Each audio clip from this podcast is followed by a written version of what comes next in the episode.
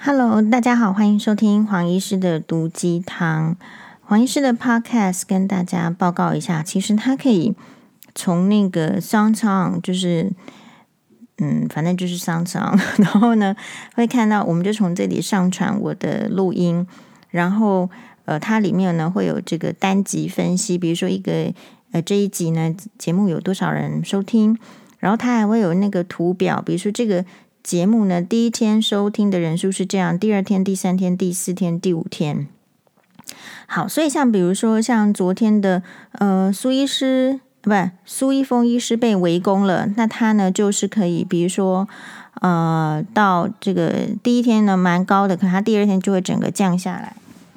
那这是什么意思？就是说大概会关心这个议题的人大概就这么多，然后就听完了就没有了。然后什么呃新八讲看新讲，八讲看新讲的话，大概可以持续个四天，然后就会跌到谷底。那什么样的这个话题哦，或者是题材，在我的 podcast 里面会一直就是受到持续的收听，还蛮蛮意外的。其实是比如说。谁想照顾小孩？这个持续蛮久的，会持续超过一周。好，或者是像名牌包包心得分享，这个收听率也很高，就是很意外的，就是呃，这个也可以。而且它除了收听率很高之外呢，它还可以一直连续到好多天，它都会一直持续有人要听。好，所以其实这个就是大致的这个黄医师的这个 podcast 的族群，我自己大概是这样知道哦。因为比如说，呃，有人哈会在这个网网络上，比如说会酸黄医师，呃，上节目是为了通告费，或者是点点点点点。好，那当然我自己的话，大概就觉得说，啊，就觉得通告费太少啊。可是。可是我也不是一个会跟人家讲说我要一多少通告费我才上节目的人哦，因为我对自己的立场呃设定的很清楚，就是我们是为了公益，呃，为了就是说女性这个婆媳议题，或者说两性女性长久有一些我认为是迷思，不是说一定正确或是错误，但是可能有一些迷思导致我们女性呢在生活上其实过得。很被压榨，或者是过得没有办法发展。事实上，我会这样子去认真去上节目呢？应该你说认真吧？认真的意思是说，其实如果这个节目它要讨论婆媳问题，我其实是不管他的第一个这个这个电视台的政治倾向，或者是这个电视台他愿意提供多少那个。呃，出席费或是车马费或者是通告费，意思是一样的，就是我没有在看这一些。好，只要他愿意探讨婆媳问题，邀请我，我其实就是会去上。好，那为什么？因为考虑到就是每一个节目它都会有不同的呃时段，然后不同的收视的观众，呃，然后可能会影响的这个族群，所以。其实，如果是这个这个类型的话，真的欢迎是会比较愿意，好，甚至有时候会排除万难去上。但如果其他的，你说，呃，真的比较属于综艺性的节目，这种我就不比较不会播出时间去，因为我觉得如果是综艺节目的话，其他的人相信，呃，可以表现的比黄医师更好，所以机会应该是他们的。所以我觉得这个社会上要有一些分工合作的概念哦，然后你要相信，就是去挖掘自己，你你要去像黄医师 Podcast，不是说每天都没有计划嘛，每天都随便打开，不随便啦，就是没时间嘛，就是我们就打开然后就录，那没有预期说今天一定会讲还是不会讲，好，直播也是一样，也没有预期说一定要讲什么内容，就单凭。呃，我当天的一些心得想法，好，所以第一个是说，诶，我们看一下它的近五集单集生命周期，它这个网络我会帮你帮你分析，然后再告诉大家黄医师的节目呢，大家的就是他还会有一个总排行表哦，总排行表的话就是说，他会告诉你这个你你你做了这么多集节目。呃，大家最喜欢看的是哪一集？好，跟大家分析一下。嗯，那我就要哦，他会有个节目分析，节目分析、数据分析。好，我们的累积下载数是来到三百一十万。好，非常感谢大家的收听。那其中呢，有很多是支持辛巴欧巴的，这个我们已经。传达给辛巴欧巴，辛巴欧巴也很在意啦。好，哎，我那我就说那个哦，他会有一个统计哈，统计就是热门单集排行榜，就是这么多集里面，因为收听率，他会他会去统计那个下载的次数，然后是不重复的下载次数，然后单集标题，黄医师的热门单集前五集其实是。第一第一名哦，我们先从第五名好了。通常是这样报：第五名是大 S 休掉汪小菲了。第四名是交会时互放的光芒。这一集呢，其实嗯，有非常多的听众朋友听了，觉得很受到鼓励。好，所以如果你觉得人生很低潮的时候，其实要。也许看一下，呃，听一下我们这一集交会时互放的光芒。第三，钮祜禄真磊与，奥斯卡金奖得主王力宏。第二名，别人的婆婆真可爱。第一名是当别人以居高临下之姿来跟你讲话时，好，所以这边就可以看得出来，就是哎，黄医师听众族群喜欢的。第一个，我们喜欢八卦；第二个，我们喜欢自我勉励，遇到困难的时候怎么自我勉励；第三个，我们喜欢就是遇到社会上，诶，别人对我不是那么尊重，或者是以阶级的，呃，或是金钱，或者是各种形式上的压迫时来跟我讲话的时候，我们要怎么样应对跟反应？好，所以这个大概就是黄医师的听众族群呢会在意的话题。好哦，所以嗯，这黄医师呢去上这个公益节目，或者是不是公益节目，就是各种节目。但我我觉得主要是为了公益性质，或者是黄医师在弄这个 podcast，或者是 FB，其实没有没有任何的盈利啦，哈，就是 FB 就就是零块钱。因嗯，因为我根本就打不开来那个呃什么欣赏还是怎么，他确实有欣赏。然后我也说好啊，那你给我先点下去。可是他从来就是就是，反正我就是就会卡在那一关了。那我也不会就是为了我卡在那一关，然后我就一定要去把它开通，我也没有。然后我接受这个也是想说要试试看。我今天要讨论这么多，是因为我们有一个嗯粉丝哈网友他的私讯跟我讲，我们这个粉丝哦网友。他其实遭遇跟黄医师很类似，我一直在心里想说，到底是他比较惨，还是我比较惨？首先呢，我们都是有受教育的女子，然后第二个，我觉得我们的共同点是因为我们都长得蛮漂亮的，严禁丢宝特品。呃，然后第三个就是重点，就是我觉得我们都对这个我们的小孩很用心，很想要好好的抚育。那我们的共同的情况就是，呃，我们都遇到，就是说会在司法上追杀我们的前夫。那他前夫哈，因为都没有去请律师，就是号称自己有在这个法律系旁听啊，所以他就觉得说他很会写书状，所以他告人呢是不请律师的，省律师费，然后就一直告，一直告，一直告。我现在看起来，他好像已经告了。嗯，不晓得，总总而言之，一定是超过五个案件以上哦，超可能五到十个案件，或是甚至是超过。嗯，然后那跟我很像的说，那所以他今天早上又来，就是问问我是说，嗯，第他他又传了一下，他说他真的呃倒了八辈子霉，这边哦会牵涉到很多的那种法律的，比如说。呃，一些离婚相相对应的官司啦，抚养费啦，剩余财产啦，然后什么伪造文书啊，然后什么告告人家做伪证啊，你所想象的话诬告啊，你所想象的能告的哈，她前夫都把她告一轮了，所以她来跟我讲说，我真是倒了八辈子的霉。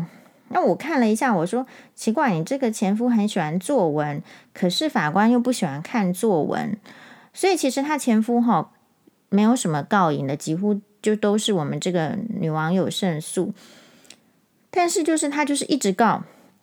好，那所以他又来跟我讲说，在昨天他说佩服，而且这种传讯息哈都是什么晚上十一点三十三分之类的，就是他一定是在处理他又要准备去开庭的一些文件。那因为处理这些事情一定要等小孩子睡觉之后，那个小孩子都非常小要照顾，所以他一定晚上处理这些事件，所以他就说，呃，佩服黄医师的幽默。老实说。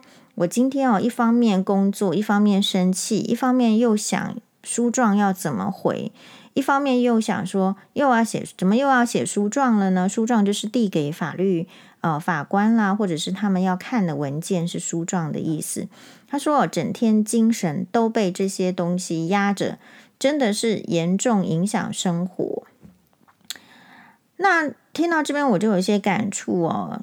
不过我昨天晚上并没有看到他的讯息，所以我是今天早上才回的。我说：“请问您有每天固定时间做运动吗？”我觉得这个部分哦，对我们这种深受司法压力而的人相当的重要。所以不管你是什么原因，你受到哪一种情形的压力，其实体力是最重要的。如果你没有运动，其实你就算生活很平顺，你只是在工作。你也会觉得越来越没有精神，因为很特别的，就是呃，其实这个医学上好像也有证实哦，但是因为我还没有，我印象中有，但是说其实如果身体上的脆弱很容易导致心灵的脆弱，所以越是你需要呃好好面对挑战，或者是说要有好的精神去回应问题的时候，你平常一定越要。越要时间运动，因为你的体力是平常要锻炼而来的。那很多女生会说：“有啊，我平常都有走路啊，搭捷运上班啊，然后有扫地呀，在家里都忙得没时间坐下来，我的肌肉应该有在动吧？”其实劳作跟运动不太一样。运动的话会会有一个心肺功能，就是心脏要跳到几下。那个心脏内科医学会是说。哎，一周你至少要运动三次，每次是三十分钟左右，三十到四十分钟左右。那么其实对你的心血管才是明确有帮助的。好，那我就这样问他，那这个网友就回应我说，去年五月疫情前都有固定去健身房，very good。后来停了很久之后就没去，真的运动真的帮助很大。谢谢黄医师提醒我该动起来了。是哦，你看去年五月。呃，之前都有去健身房，疫情，那现在是因为疫情，所以他因为他家里有非常小的小孩嘛，所以当然是保护小孩，所以就妈妈就当然就牺牲自己，就还是或者是说你当然会说，也可以去健身房啊，是自己选的。可是问题就是，如果妈妈要做选择的时候，妈妈通常会选择牺牲自己，要给小孩子最大的保护。好，比如说像黄医师，其实也就是爱吃嘛，哦，喜欢吃美食。可是，其实像现在，如果双八还没有打疫苗的时候，我们就很难在外面的餐厅用餐，顶多就是说，哦，外带回来好吃的餐点，大概是这样。好，那所以这个议题呢，就是其实并不是说只有受到司法官司的人所影响，然后会一直纠结。其实我们每一个人，如果愿意问问自己的话，常常会被某一种。形态的干扰，而就是影响精神，或者是影响生活一段时间，这个蛮常见的。特当然啦，就是如果你有官司的人会更常见。然后，所以我就在想说，呃，因为他说黄医师很幽默嘛，就是我们到底要怎么样在困境中还要保持幽默？首先呢，我我自己有想过这个问题。其实我本来不是我这样子个性的人。其实我本来是很认真、很严肃的人，很认真、很严肃的人是说，我已经跟大家报告过，就是我小学好像是一年级还是二年级的时候，哦，就是会有那个调皮的男生，然后去欺负这个黄律师，就是妹妹。然后我就看不过去，然后我就跑。那个男生其实比我胖，比我壮，比我高，可是我就跑过去呢，就是在他面前，我就打了他一巴掌，这样。然后隔，然后嗯，回到家之后呢，其实知道这个是错误的行为。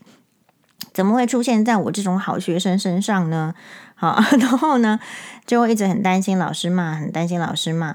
结果果然果不其然呢，第二天就被老师叫过去，然后说你不可以有这样的行为，然后你如果遇到什么样，你要怎么处理？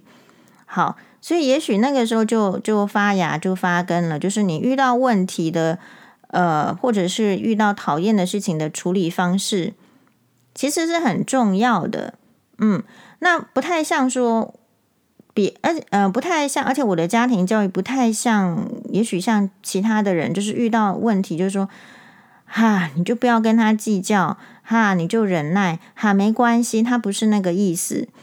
我觉得我从小到大，我遇到的状况，还有就是我遇到的，我看到的解决方式，都不是这种思想的，所以这个也许是我今天可能跟呃。大家也许会有一点点差异的地方。我常常在观察别人怎么解决问题，然后还有就是说是个性方面，个性我说我本来就是很严肃、很认真的个性，可是后来我发现哈，我喜欢的男生或是喜欢的人都不是这种个性的。大大家 不知道有没有发现，如果一个真正很严肃、很认真，或是不苟言笑的人，其实你你会喜欢他吗？你可能，反正至少我是不喜，我是不喜欢的，很明确。所以我不喜欢那种，就是说，就是他就是抱着书本，就是一直念书的人，我不太喜欢那种人，或者说他只有在乎成绩，好，然后一定要考。考第几名，然后考多少分？我其实也不喜欢那种人，所以你会去发掘说你喜欢哪一种人？因为比如说你可能小学、国中啦，你一定班上有那个男生，呃，其实他成绩可能不是很前面啊，不是很名列前茅，可是可是他就是好像是班上的开心果，不管是男生或女生，其实都有这样子的人。那我发现我比较喜欢那个类型的人。所以这个是有点天性，你天性喜欢什么人？有人天性喜欢蛇蝎嘛，对不对？比如说徐乔治之类的，我觉得，呃，那有人天性喜欢老虎、狮子，有人天性，你看那个杜拜王室，他们都是奇怪了，他拍一个影片跟你秀说这个公主有什么车子，结果两边跑出来是那种白老虎还是白狮子。就有人天性是喜欢猛兽的，然后你看他们养的都是猛禽，猫头鹰是猛禽，猛禽就是凶猛的鸟类，它是可以来啄你的眼睛的。啊，这个我也是知道哦。所以天性是什么？可是有人是天生很喜欢小白兔啊，有人天生是很喜欢就是比较温和的动物，比如说像大象啊，啊，或者是你说可能长长颈鹿之类的，所以。我们就要去问说你，你到底天生是喜欢什么的？好，那所以也许我想说，那一些会一直想要，比如说恶搞前妻啦，哈，或者是怎样的这个人，或者不好好分手的男男生或者是女生，其实他天生就不是那么善良。这个就是回应之前从节目一起上的王凤刚医师，他讲了说，我才豁然开朗。就说你可能人生前面三十年都没豁然开朗，没关系呀、啊。你现在遇到问题了，你豁然开朗不就好了？王凤刚医师说，那个人哦，其实就是很像一个开箱，开箱的意思是说，你打开它里面是什么就是什么了。而且这决定这个开箱这个动作，其实决定了人百分之五十的样貌哦。所以我们只是说，嗯。在遇到问题的时候才会讨论这一些，我们并不是那么 care 说这个人他到底本来是什么相貌嘛，什么样貌嘛。好，所以就有时候就会踢到一些铁板，就是这样。好，所以个性上，我其实是本来就比较喜欢那种讲话很好笑的，比如说我我会看那个呃英国豆豆先生的电影，他的电影在 Netflix 里面也有几部。比如说什么 John Johnny English，他的名名他名字好像就叫 Johnny English，然后好像很厉害的样样子，可是每次都在出糗。然后我喜欢的比较这个喜欢跟那个爱喜那个精神上的喜欢不太一样，不是那种 love，就单纯是那种 like，就是我喜欢的都是那种比较能够在生活中自嘲或者是幽默看待事情的人。就说你只是有遇到跟没遇到而已，确实哦。一开始像比如说我的个性可能要被教育成要认真啊，或是怎么样，你遇到这样子的呃同学或者是人，你其实会觉得说奇怪，他的人生为什么都在讲乐色话？本来一开始这样子比较好笑啊、幽默的言语。你我会把它解读成乐色话，我说奇怪，这个人为什么讲乐色话？比如说我之前交的男朋友也是，我就觉得奇怪，他怎么在讲乐色话？哦，那可是后来你会发现什么？就是你会发现人生还是需要一些乐色的，就人生不太可能全部都是精华。你知道精华液里面有多少百分比是精华吗？其实大部分是水嘛，对不对？所以，如果这样子来讲的话，也许我们就可以去看待我们的人生。其实，我的人生凭什么全部都要是精华？这不太可能。你不要以为阿拉伯的公主她的人生全部都是精华，其实也未必，因为他们的呃传统习俗，或者是说他们对女性的要求，并不是像西方世界这样子。其实很可能，虽然锦衣玉食，可是到了你十六、十七岁的时候，可能就要。就要为了这个爸爸的王国事业，跟什么什么王子或什么什么亲王结呃订婚啦，甚至很早，大概都很早就结婚了。好，运气好的呢，还可以嫁到一个帅的王子，但是王子接下来也会继续娶其他的老婆。那运气差了，就是一嫁就是嫁个十大你十岁二十岁人不都不知道，你还是得嫁。所以我觉得一个人的人生，不管你是任何的种族，或者是任何的。呃，国家其实没有百分之百是精华的，都是好的。那是因为我们人天生天性喜欢好的，所以就会想要去追求好的，然后会难免会因为呢遇到不好的就会自伤，伤就是自我难过、自我伤心。然后自伤的时候就是为什么？就是哎呀，别人都遇到这个呃好的啊，可是我就没有遇到不好的。比如说大家可能。每天看的新闻，也许就是都是好的。比如说你，你会看到新闻报道这个郭台铭董事长的太太曾心莹小姐嘛，对不对？那你就会觉得说，哎，怎么怎么搞的？他这个人家都是好的，然后我们自己都没有那么好。所以我觉得重点是在于说，我可能很很早期，并不是在我遇到困难的时候我才去涉猎，我比较早就发现说。第一个，我有跟大家介绍过，现那个我有一本书，那本书呢是我国中还是高中，应该是高中了吧，我也忘记了，就是那个时候的一本书，而且那个时候其实我没有钱，没有什么钱买书的。好，呃，那那本书是得到诺贝尔奖的女性科学家，得到诺贝尔奖的女性科学家。我不知道这本书还在不在啊？因为我觉得它很经典哈，也许应该去写信给那个，嗯，就是图图书公司，不知道还在不在。我记得是一个很大的图书公司。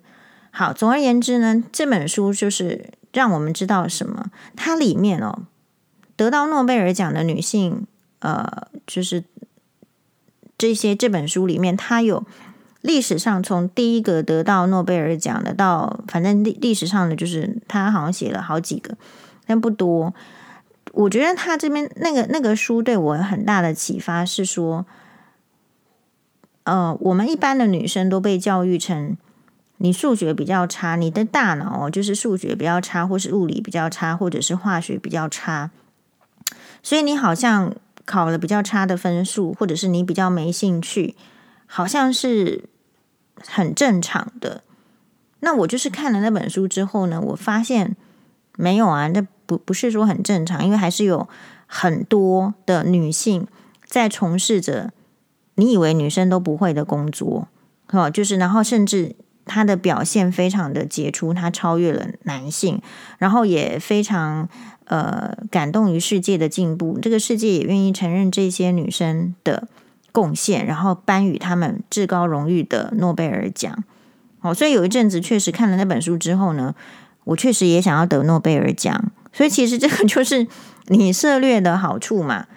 就是你要先有那个想法，你才会有一些动作。当然，随着这个你的受教育，比如说你周围都是非常优秀的人，然后你你会了解到说，你的梦想跟你的能力是不是有一个差距？那如果你要改变这个差距，你要做多少努力？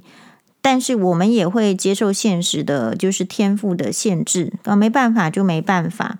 那没办法之后，你说好，你想要得到诺贝尔奖，想要成为这么优秀的科学家，可是我的现实就是，我感觉科学家好像没办法赚很多钱，对吧？我其实对这个历史很有兴趣，可是我的历史老师，国中历史老师跟我讲说，我觉得他人真的很好，他说你还是不要选择当历史老师，你这个可以当兴趣，但是如果你要用它来赚钱的话，钱赚的有点不够多。我们历史老师是男生。所以你遇到的人，或者是遇到的书本，他可能都会给你给你带来一个眼界。所以现在大家呢看 YouTube 也是哦，只是说 YouTube 或者是节目，它可能就有三十分钟、一个小时。你看一本书要多少时间？我认为三个小时是跑不掉的。那如果像是诺贝尔女性科学家这样子的书，呃，因为说实在，一开始对那个国中、高中才刚开始学物理啊、化学的我们来讲，那本书有一点难看懂。可是他并不是要让你去懂，因为他写这写这本书的人，他也不是物理、数学、化学背景的人。可是他会稍微提一下他的这个成就，比如说他到底他这个雷到底是怎么样，他还是会有一个雷的观念，所以。有一些人只是因为这本书提到了一些数学的概念、物理的观念、化学的概念，就会觉得说我看不懂，我不要看。但是我就不会这样想，我就想说这个看不懂，其实也可以跳过去。你就去看你看懂的部分，就会有收获。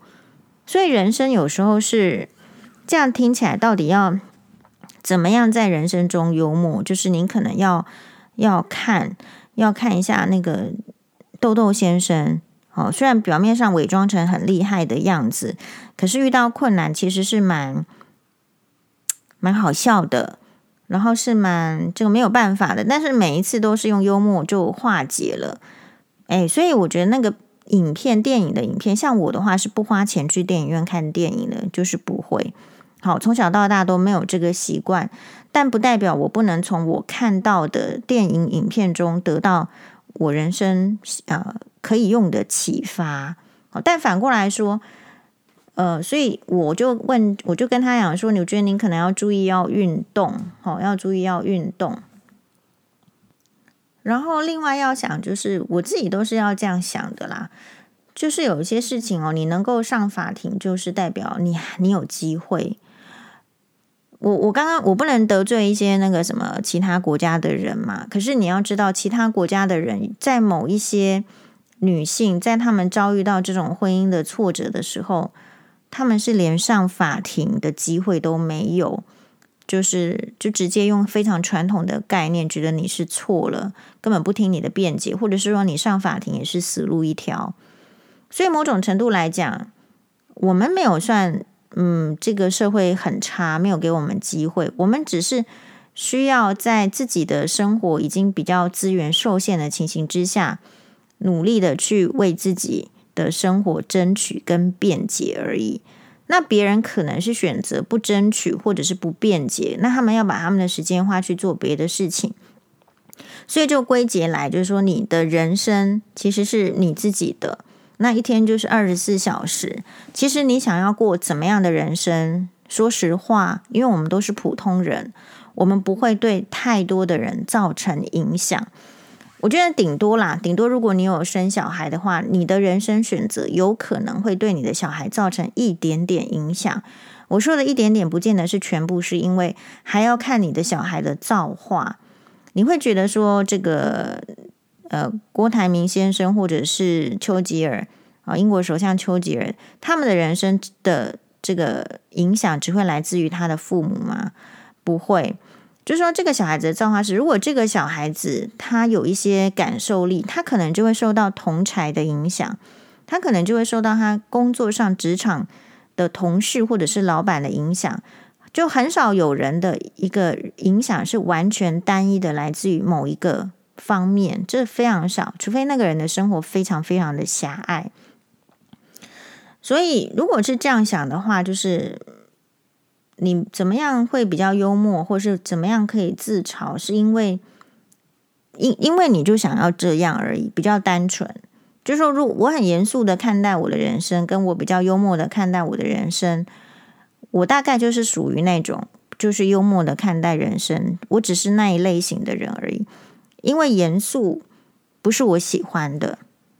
那这个幽默是到什么程度呢？说严肃跟幽默是差异在哪里？比如说。可能严肃的意思就是上法庭，我觉得他就是真的很严肃，他就是一直在钻研这个这个呃文件里面写了什么什么。那我所谓的幽默是，假如说我去上法庭，我就是在担心我到底要穿什么衣服去。所以人生其实面对的是幽默还是严肃，然后是宽松还是呃认真。呃，然后我说过一天二十四小时哦，你我自己觉得会不会是因为我是射手座的关系？其实我 focus 的时候，我专注的时候非常专注，可是我也很容易被不同的事物所吸引。这是什么意思呢？就是比如说一个有官司的人，或者说你现在遇到什么困难，其实我很少哦，一个这个烦恼的事情会让它占据我超过一个小时，所以。所以不也不是瞧不起酸民或是怎样，就是说我就是这样这样子个性的人。为什么？因为我很容易被其他的事情勾走、分心，或是觉得有趣。比如说我 IG，我去看那个熊猫，可能是无辜的猫熊哈，不要无辜的样子，或者是在那边就一个雪地里面滚来滚去，这个我也有兴趣。然后或者是说看到那个呃一群骆马围住一个玩具骆马。然后大家都来闻它一下，然后诶，奇怪，这是什么味道？然后就惊走了，惊走了。之后到一个骆马，他也来闻的时候，把那个玩具骆马弄一下，诶，倒了。他赶快用他的，他很紧张，他赶快用他的脚去想要把这个落马再把它扶正。这个概就是我觉得我比较呃，某种程度上我比较容易就分心出去。分心出去的好处就是。你可能烦恼的事情就是还是在，或者是它还没有结束，但是我的人生不会因为这样子就停下脚步，大概是这个概念。所以我就就是也很好玩哦。我不知道这个网友他看不懂，就是我忘记了他有没有看得懂日文，我就丢给他一个。我想呢，可能我也不是对他很熟，但是就是一个日本的，可能是也许是杂志的 model 啦，还是怎么样，它叫做。嗯，如果中文写上去是招比奈强强内鲁，就是阿雅阿萨希娜，好，好像是这样。他的这个 YouTube 有这个九点九八万订阅者，也许是一个就是 YouTuber，也许是一个艺人，但我不知道。但我觉得他是这样，可能就是年轻，然后长得漂亮，哎，然后会在呃他的 YouTube 里面分享一些，比如说。呃，彩妆啦，或者是美颜啦，或者是很多都是衣服的穿搭。其实他跟黄医师的年纪哦，有一段明显的差距。我常常会觉得，就是我在他那个年纪的时候，可能也没有输给他 肤质。但是你有时候我们会什么会去说，哎，我就丢给他的意思是，我想要让你知道，就是年轻人在做什么，好，年轻的 YouTuber 在做什么。哎，然后你在做什么？哎，这个不是去刺激他，而是说你你突然要看到说，哎，年轻的时候你不是没有无忧无虑过嘛？好，就是我可能也曾经经历过，就是我整天这个上完班很累，回去我就是在那边。呃，可能吃东西、敷面膜。不过我其实我的工作比较特殊啦，就是我下班之后都是持续在看书的，就是要阅读那个医学相关的，为了明天做准备，或者是今天不会的又要去查资料，又要读。但是我为什么会看这个？而且我觉得 OK，是因为，可是我觉得我在皮肤保养上也没有因此不注重，我还是会很注重的，就是呃看杂志啊，或者是人家的这个什么，嗯，那个时候那个年代这些资讯都很少，你可能顶多就是杂志上皮肤科医师说什么，然后也许杂志上会秀一些这个明星用了什么。你要很久之后，年轻人不一定知道，你要很久之后才会知道说，哈，原来这些都是。商品的一些广告啦，或者是推销，我觉得他就是要卖钱，就是要推销给你。可是我确实也是从这样子的过程中，嗯，有一些对这种基础的保养啦，或是彩妆有一些收获，有一些看法。所以你一一件事情你要看，嗯，很多面。好，所以我就忘记说他到底看得懂看不懂这个日文，或者是怎么样，我就丢给他。那所以意思是什么？你为什么可以分心？是因为你看得到别人生活的多样性，然后你要去想，就是说，其实你在以前也有这样子的生活，那你现在为什么不能？好，比如说黄医师今天早上照镜子的时候，觉得说皱纹很多，然后我就什么如意就给他多涂一点。那这是什么意思？就是你可能可以发现问题。你可能可以考虑，就是你无视它，就是或者是自愿在。我怎么今天皱纹变多了，但你也可以选择，好啊，我就多涂一点乳液，然后就心安了，然后就去做别的事情了。大概就是黄医师的步骤会是这样。好，那当你去看一个，比如说你喜欢一个明星，或者是你喜欢一个这个 YouTube 之后呢，你就会连接到相关的，比如他会觉得你对这个议题有兴趣，你就会连接到相关的。比如说，也可能是彩妆布布洛克，因为黄医师很不会化妆嘛，所以我就特别对会化妆的女生充满敬意。所以大部分的女生其实我都是充满敬意的，因为其实大部分的女生都化妆的挺好，把自己弄得挺好的。这个就是黄医师会会给她尊敬的一个族群。我并不会因为说自己是不太会化妆的，我就说这个化妆不重要。没有，因为我觉得他们化完妆或是认真保养皮肤之后的样样貌，真的让我们看起来赏心悦目，所以我也会喜欢。不见得我学得起来，或者是说，也许我内心不真的有这么想学，可是就是会发自内心的喜欢。那发自内心的喜欢之后，你你也会看其他的节目，比如说哦，我觉得。我觉得台湾这方面的节目比较少。你如果是呃有听日文的话，或者怎么样，其实他们很长，或者是说，你可以是说，因为日本女性更需要这样子的鼓励跟启发，不然他们呃这个社会还是没有给他相对应的那个工作。比如说最近看到的就是卡地亚呃主办的一个卡地亚就是一个珠宝品牌。然后他主办的那种类似女性座谈会，然后他就秀出一个图说，在世界全世界相比当中，日本女性的可能工作啦，或者是机会，还是非常的在后面几位的。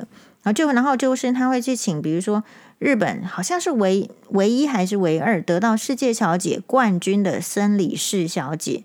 好，她穿着那个 DG 的洋装，上面都是盘子，不要哦，就是奥利也有卖。然后你就看到穿着这个 DG 浓鲜合度的洋装，然后坐在那边。他除了做世界小姐冠军之后，他现在在做什么呢？他其实有连接这些世界小姐相关的，然后再做一个事业。然后其他，然后也会请其他的女性，也有男性一起来讨论。好，但这个系列我还没有看完。我的意思是说啊，因为可看的非常多。所以很容易分心，然后看了之后呢，就会有心得。好，比如说我有推荐给大家，就是那个黛比夫黛黛比黛比夫人，哈，那个是之前那个印尼的这个总统，不过好像有有一些贪污的丑闻啊，或者怎么样哈，对，呃，大概就是苏卡诺的这个，他不知道是他的第几个太太，我有点忘记，他跟他有生一个女儿。然后他们呢，就是在这样的事件之后，他有飞到巴黎，他在巴黎有置产，然后后来回到日本，在日本呢，嗯，其实是蛮受，因为他会上那个演艺演艺圈那种综艺节目，然后以毒舌为著称著著名，就是说他他不是一个很怕讲出自己意见的人。好，那这样子的女性。她这样的经历，她基本上就是一个类似像是宋美龄那女士那样的存在喽。好，这样子的女性为什么会在日本受到瞩目？事实上就是，哎，她她所讲的，或是她敢讲的，其实也某种程度上是日本女性所赞同的，或者是说他们所不敢讲的。好，所以你看到那黛比夫人对对黄医师来讲，是不是年龄又又大了好几轮？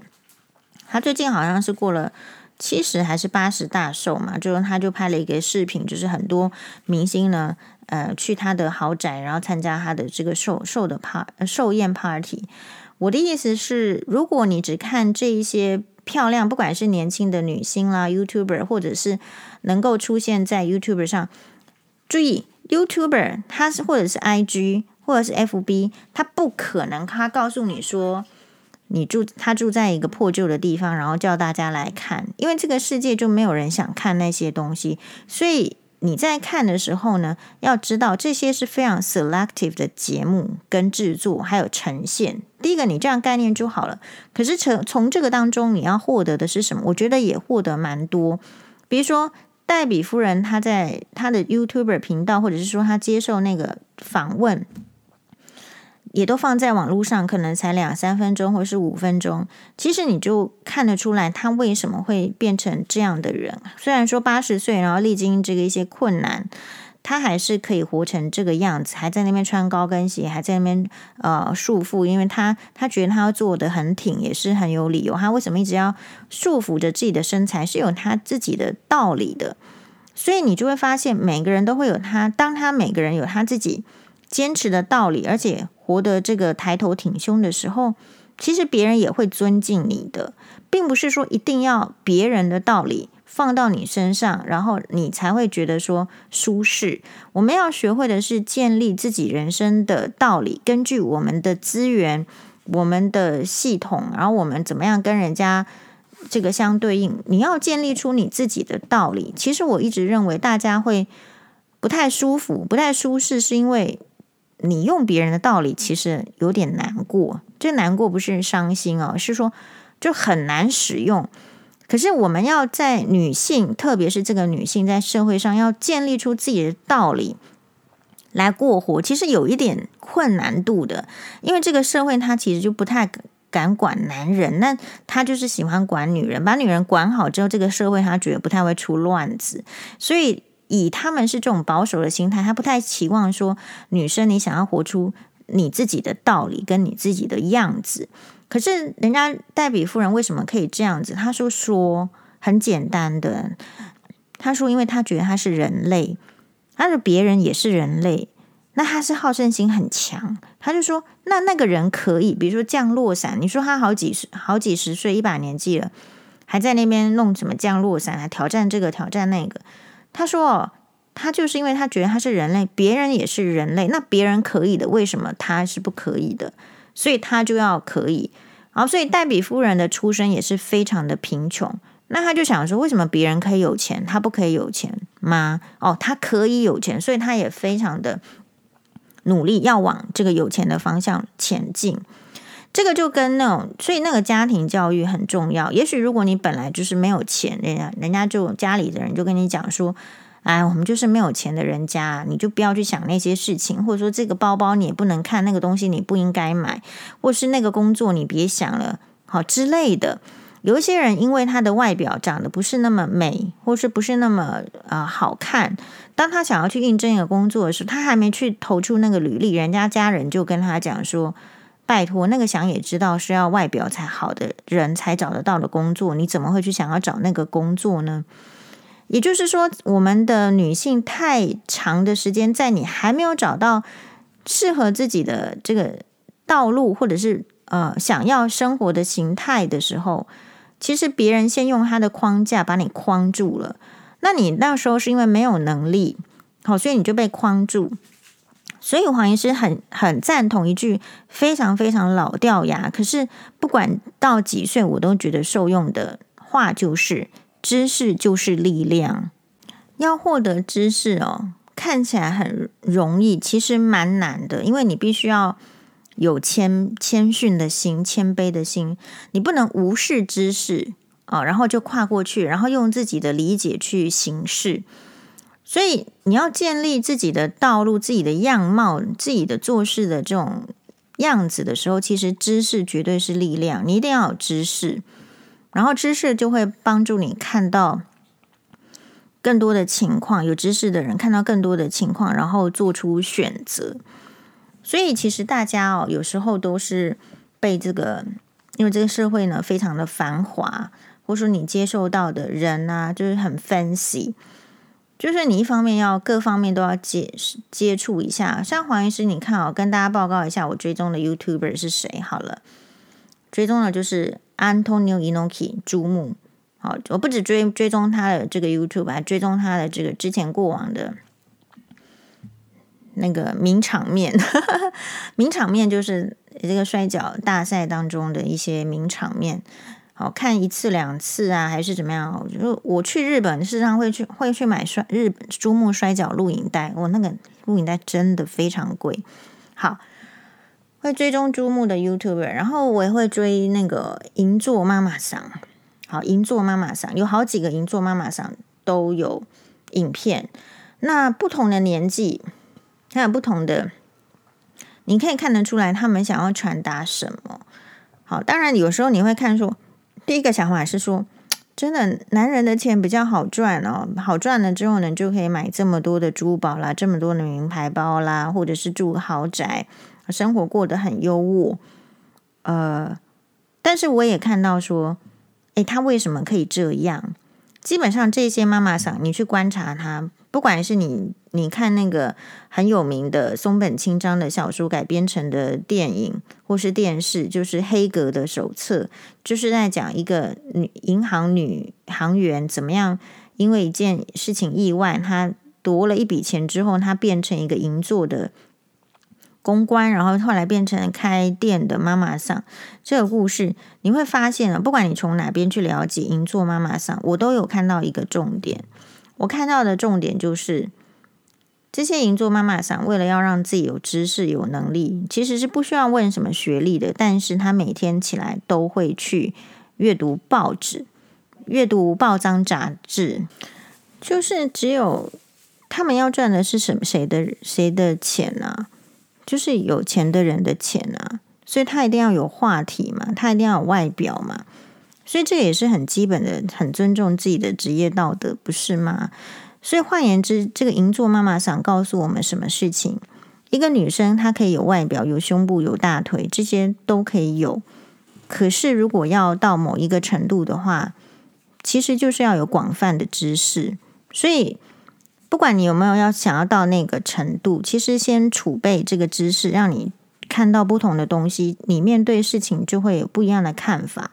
所以，也许我们没有办法真的像银座妈妈桑一样，可是我有观察到，就是，嗯，真的非常有成就的人，他在早上一起来，他一定是先关心这个国家的事情，理解一下这个社会在干什么之后，他才去做自己的事情。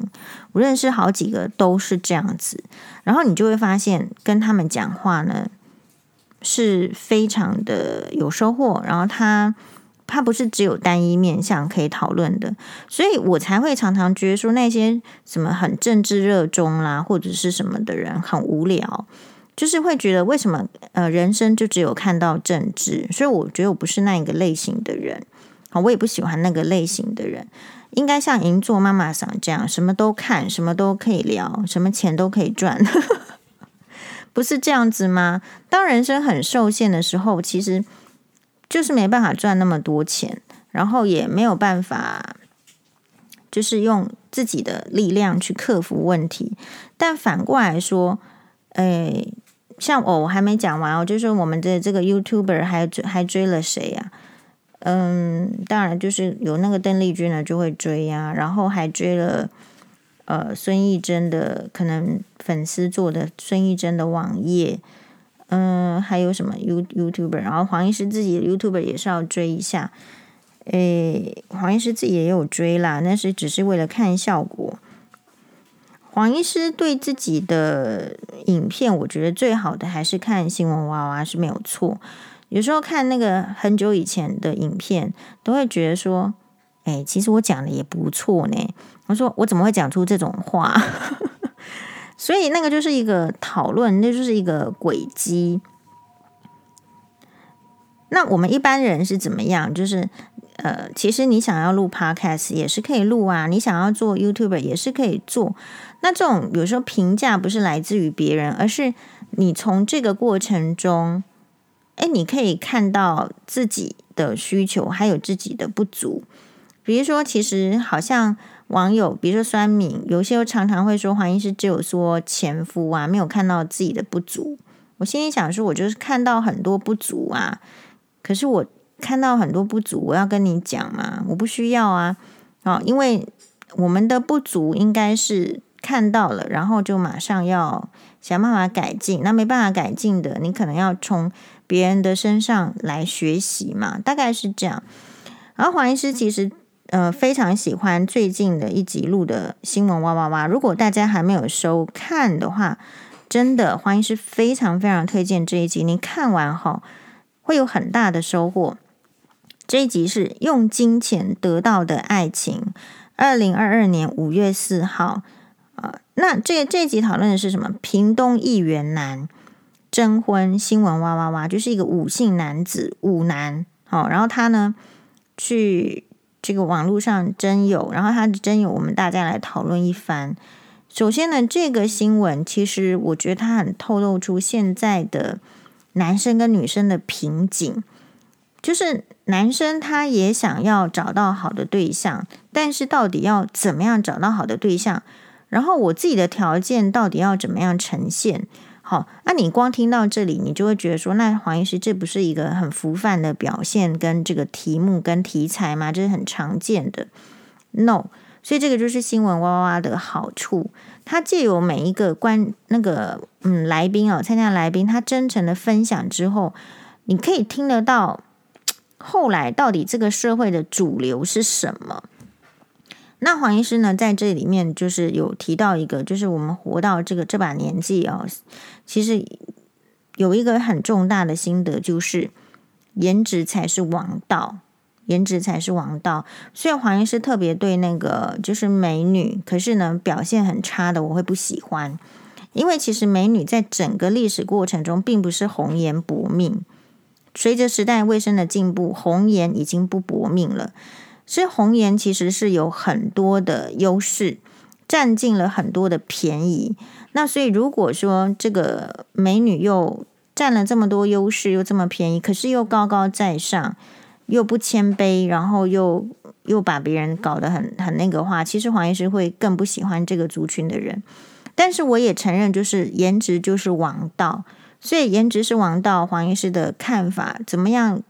我发现了美女的力量，或者说美女到底有什么力量，或者是我们到底要怎么样变成美女？黄医师的观察，呃，我们在明天的新我们呃，可能之后再再录一集，我觉得他要单独独立出来，因为他很值得讨论。